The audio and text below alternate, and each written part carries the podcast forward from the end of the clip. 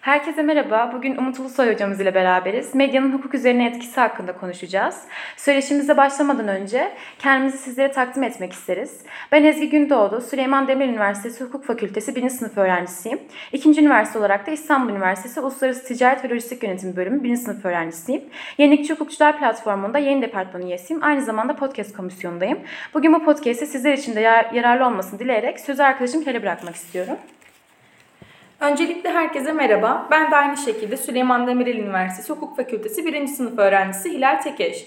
Yenilikçi Hukukçular Platformu Yayın Departmanı üyeliğinde ve podcast komisyonunda yer almaktayım. Ben de şimdi sözü kendisini tanıtması için Umut hocamıza bırakıyorum. Ardından sorulara başlayalım. Araştırma görevlisi Umut Ulusoy. Ee, İstanbul Hukuk'tan, İstanbul Üniversitesi Hukuk Fakültesinden 2018 yılında mezun oldum. Bir yıllık avukatlık stajımın ardından 2019 yılında İstanbul Üniversitesi Sosyal Bilimler Enstitüsü bünyesinde özel hukuk tezli yüksek lisans programında yüksek lisansa başladım. Mart 2020'den e, itibaren de Süleyman Demirel Üniversitesi'nde araştırma görevlisi olarak Medeni Hukuk Anabilim Dalı'nda e, Medeni Hukuk Anabilim Dalı hocamız Burcu Özkul'u e, asiste ediyorum. Şu anda yüksek lisans tez aşamasındayım.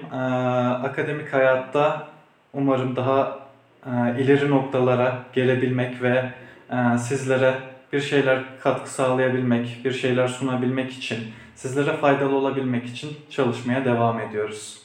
Çok teşekkür, Çok teşekkür ederim. Hocam bizler hukuk öğrencileri olarak suçu ispatlanana kadar her birinin masum olduğunu biliyoruz.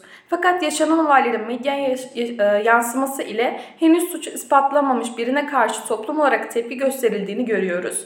Medyanın bu hukuka bu şekilde etkisi hakkında siz ne düşünüyorsunuz? Öncelikle bu konuda e, temel prensibimiz hepinizin de bildiği üzere şüpheden sanık yararlanır ilkesidir. En ufak bir şüphe olsa dahi biz e, sanıklar hakkında mahkumiyet kararı veremeyiz. Dolayısıyla suçu işlediğine dair kesin gözle bakılacak derecede e, delilleriyle ortaya konulmuş bir durum olmadıkça herkes hukuk önünde masumdur. Ceza hukuku prensibimiz bu yöndedir. Hatta bu prensibi pekiştirmek için de şöyle söylerler. Derler ki bir masumun e, hüküm yemesindense e, bin tane suçlunun serbest kalması daha iyidir. Çünkü bir masumun haksız yere hayat özgürlüğünü kısıtlamak bin suçluyu e, toplum içerisine salmaktan çok daha ağır bir durum olduğunu ifade ederler. Ama e, bizim özellikle sosyal medya platformlarına veyahut da televizyon, gazete gibi haber yayın bültenlerine baktığımızda özellikle hakkında en ufak bir şüpheyle soruşturma açıldığında daha sanık bile olmamış örneğin sadece şüpheli konumunda ve böyleyken sanki o suçu kesin olarak işlemiş gibi e, hakkında yapılan yayınlarda hüküm kurulduğunu görüyoruz. Örneğin yapılan haber içeriğinin de nasıl ki daha öncelerde ifade ettik doğru, güncel, kamuoyunun menfaatini ilgilendiren haberler olması gerekirken biz en ufak bir şüphede işte katil zanlısı tutuklandı ibaresiyle kişinin aslında doğrudan kişilik haklarının da hiçe sayılarak bir e, zan altında bırakıldığını görüyoruz. Bu hukuk güvenliği açısından da tehlikeli bir durum. Çünkü hukuki belirliliği ortadan kaldırıyor. Bir mahkumiyet almamış, e, belki de masum olma ihtimali olan ve hiçbir suça karışmamış bir kişinin toplum tarafından lekelenmesi, bir nevi damgalanması sonucunu doğurabiliyor.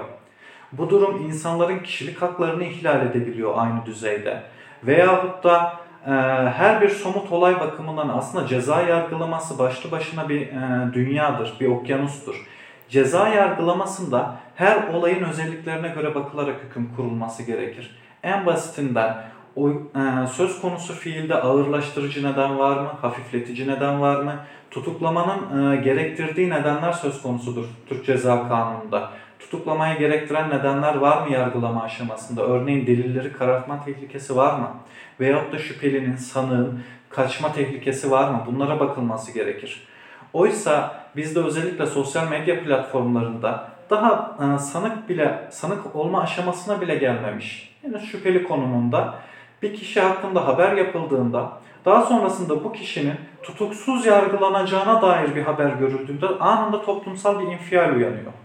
Özellikle sosyal medyada bir linç girişimi başlıyor. Bu linç girişimiyle birlikte e, yargı mensupları kendisini aslında şartları oluşmamış olsa dahi e, söz konusu şüpheliyi veyahut da sanıyı tutuklu yargılamak zorunda hissediyorlar. Belli bir noktada baktığımız zaman uygulamada çokça görüyoruz. Örneğin toplum baskısı dindiğinde, olay biraz unutulduğunda aslında onun tekrardan tutuksuz yargılanmaya döndüğünü de görüyoruz. Bu durum aslında tutuklama güvenlik tedbirinin de hukuki olarak değil, sadece belirli infialler e, özelinde yalnızca toplumu sakinleştirme amacıyla uygulandığı sonucuna çıkarıyor bizi. Bu hukuk güvenliği açısından da yanlış.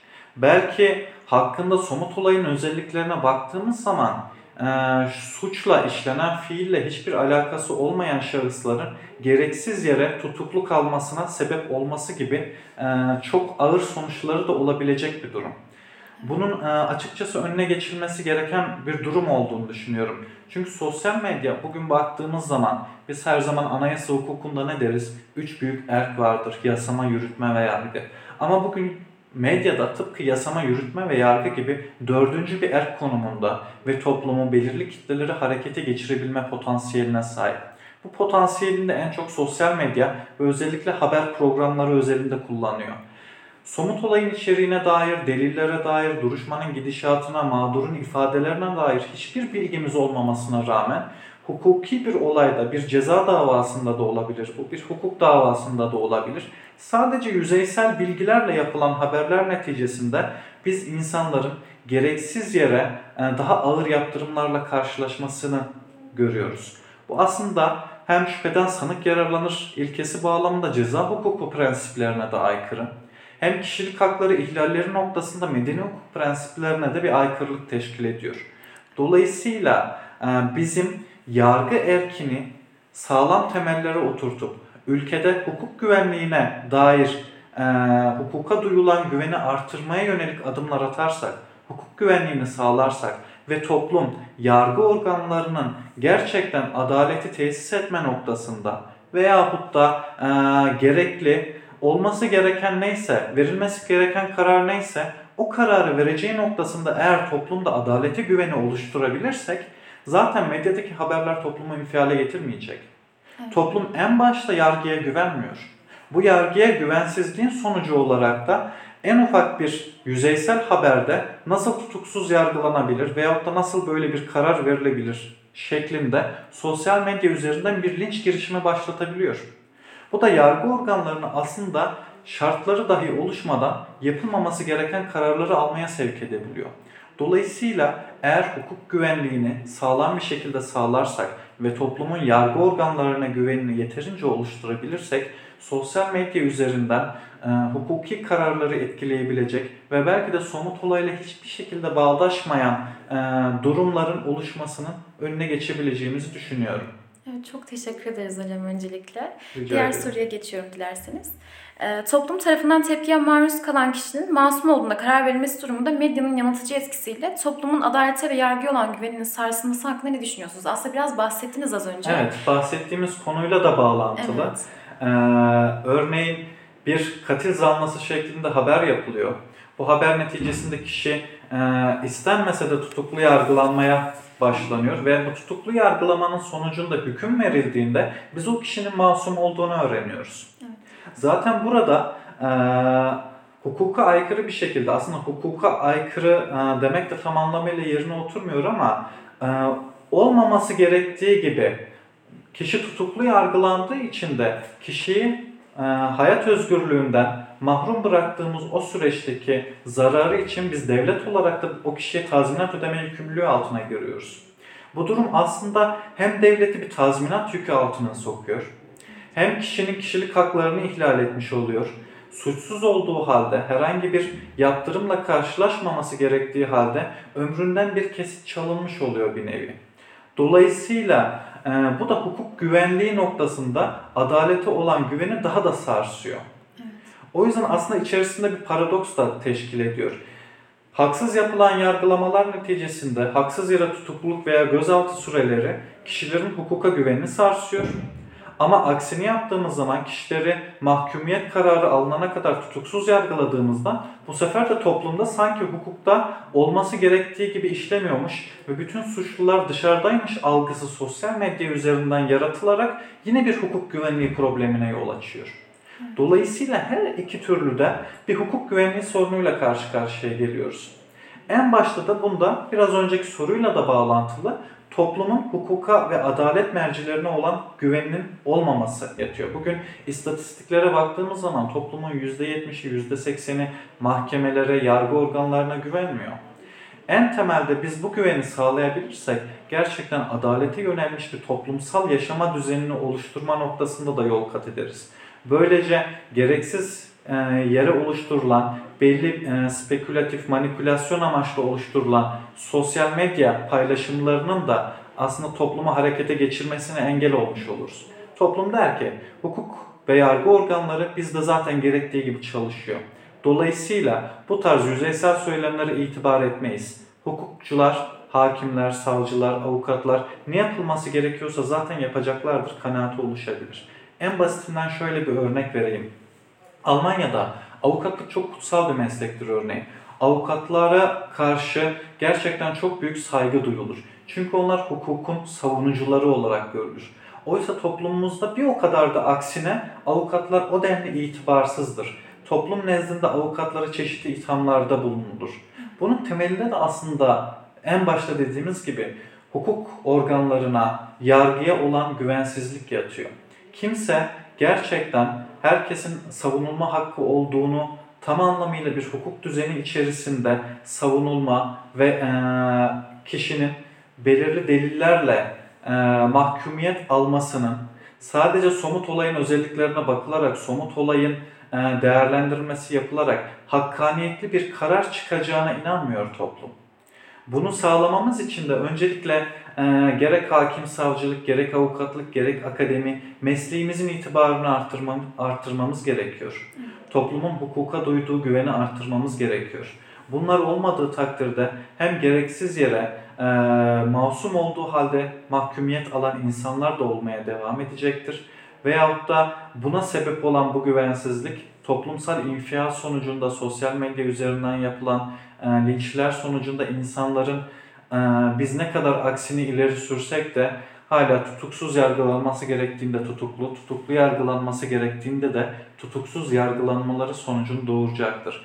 Bu noktada her şey tekrar dönüyor en başa ve hukuka olan güvenin sağlanması noktasında düğümleniyor. Bu yüzden de e, özellikle biz hukukçuların, avukatların, hakim savcıların, akademisyenlerin mesleklerini icra ederken aslında topluma da mesleklerinin nasıl olduğunu, hukukun toplumsal düzenin işleyişi için ne kadar elzem ve değerli olduğunu, ne kadar kutsal olduğunu anlatmaları gerekiyor. Örneğin avukatlar şöyledir, böyledir diye toplumdan bir cevap alındığında eğer sizler bu cevaba gülerek tepki veriyorsanız zaten bu kişi kendisini savunamıyor ki başkalarının haklarını savunsun diye düşüneceklerdir. Dolayısıyla bir güven oluşmayacaktır. Ama siz ciddi durur ve mesleğinizin aslında ne kadar kutsal olduğunu topluma anlatırsanız her fırsatta, her fırsat bulduğunuzda bunu dile getirirseniz o zaman toplumun hukuka olan güveninin sağlanması noktasında da öyle ya da böyle bir adım atmış olabileceğimizi düşünüyorum. Çok teşekkür ederim Rica düşünceleriniz için. Buraya kadar hep medyanın yanıltıcı etkisi hakkında bahsettik, bundan konuştuk. Peki bunun önüne nasıl geçilebilir sizce? Öncelikle bugün de gündemimizde olan bazı düzenlemeler oldu biliyorsunuz sizler de. Eee, sosyal medya platformlarına temsilci atanması noktasında bir yasa geçti meclisten. Temsilci atanmadığı takdirde çeşitli kısıtlamalara gidileceği öngörüldü. Özellikle bu tarz durumların en çok oluştuğu alan eee, haber bültenlerinden ziyade. Çünkü haber bültenleri öyle ya da böyle bir yanlışlık olduğunda daha sonra tekzip hikmetini yayınlama yükümlülüğü altında örneğin yapılan haberin yanlış olduğunu e, vurgulamak zorunda bir, bir takım yaptırımlarla karşılaşıyorlar yine. Ama özellikle sosyal medya platformlarında bu tarz durumlarla karşılaştığımızda biz karşımızda bir muhatap bulamıyoruz. İşte muhatap bulamadığımız sürece de söz konusu e, ihlaller yapılmaya devam ediyor ve sosyal medya üzerinden toplumsal infial yaratılarak gereksiz yere insanların haksız yere mahkumiyet almalarına veyahut da tutuklu kalmalarına sebep olmuyor. Bu nedenle ama e, temsilci atanmasına karar verildi. Temsilci atanmadığı takdirde belirli yaptırımların e, uygulanması gerektiği ileri sürüldü. Ama bu ne kadar etkili bir yaptırım olacak? Hukuk sadece kuralları koymaz, aynı zamanda kuralların etkin bir şekilde uygulanmasını da sağlamakla yükümlüdür. Eğer biz kuralları etkin bir şekilde uygulayamıyorsak o zaman koyduğumuz kuralların da bir anlamı yoktur. Örneğin söz konusu sosyal medya temsilcilerine kurallara uymadıkları takdirde e, idari para cezası kesilmesi gündeme geldi. Ama kesilecek idari para cezalarına baktığımız zaman zaten dünya çapında ve yurt dışı merkezli olan bu sosyal medya platformlarının örneğin bir saatte kazandığı paraya tekabül ediyor zaten. O cezayı ödemek onlar için bir problem değil. Dolayısıyla burada daha etkili çözümler üretilmesi gerekiyor. Kanun koyucunun, yasa koyucuların burada daha etkin çözümler üreterek özellikle hukuki meselelerde sosyal medya platformlarında yapılan paylaşımlar noktasında denetimlerini daha sıkı gerçekleştirmesi. Ancak bu denetimleri gerçekleştirirken de ifade özgürlüğünün sınırlarını da aşmaması gerekiyor. Yani aynı zamanda kişilerin, tüm vatandaşların evet sosyal medya platformları üzerinden ifade özgürlüğü hakları var. Birincisi bu haklara kesinlikle dokunulmaması lazım. Ancak bu haklar yerine getirilirken de birilerinin mağdur edilmemesi lazım. Dolayısıyla bu dengeyi sağlayacak, bu orantılılık prensibini sağlayacak çözümler üretilmesi gerekiyor. Bunların ne olduğu, ne olabileceği üzerine e, gerekirse hukukçularla, e, profesörlerle e, uzun uzun tartışmalar yapılıp bu konuda etkin yaptırımların neler olabileceği, etkin çözümlerin neler olabileceğine dair e, çeşitli platformlarda bir araya gelinmesi, sosyal medya üzerinden hukuksal problemlere, hukuksal uyuşmazlıklara oluşan müdahalenin nedenli zararlara sebebiyet verebileceğinin net olarak ortaya koyulması gerekiyor. Evet çok doğru hocam. Ee, çok teşekkür ederim. Ee, medyanın hukuka etkisi bağlamında basın özgürlüğü ve kişilik hakları konusunda ne düşünüyorsunuz? Yani siz ifade haklarından bahsettiniz. Ee, Evet. bir de bu konu hakkında eğer bağlayıcı bir şeyler söyleyebilirseniz çok Tabii. seviniriz.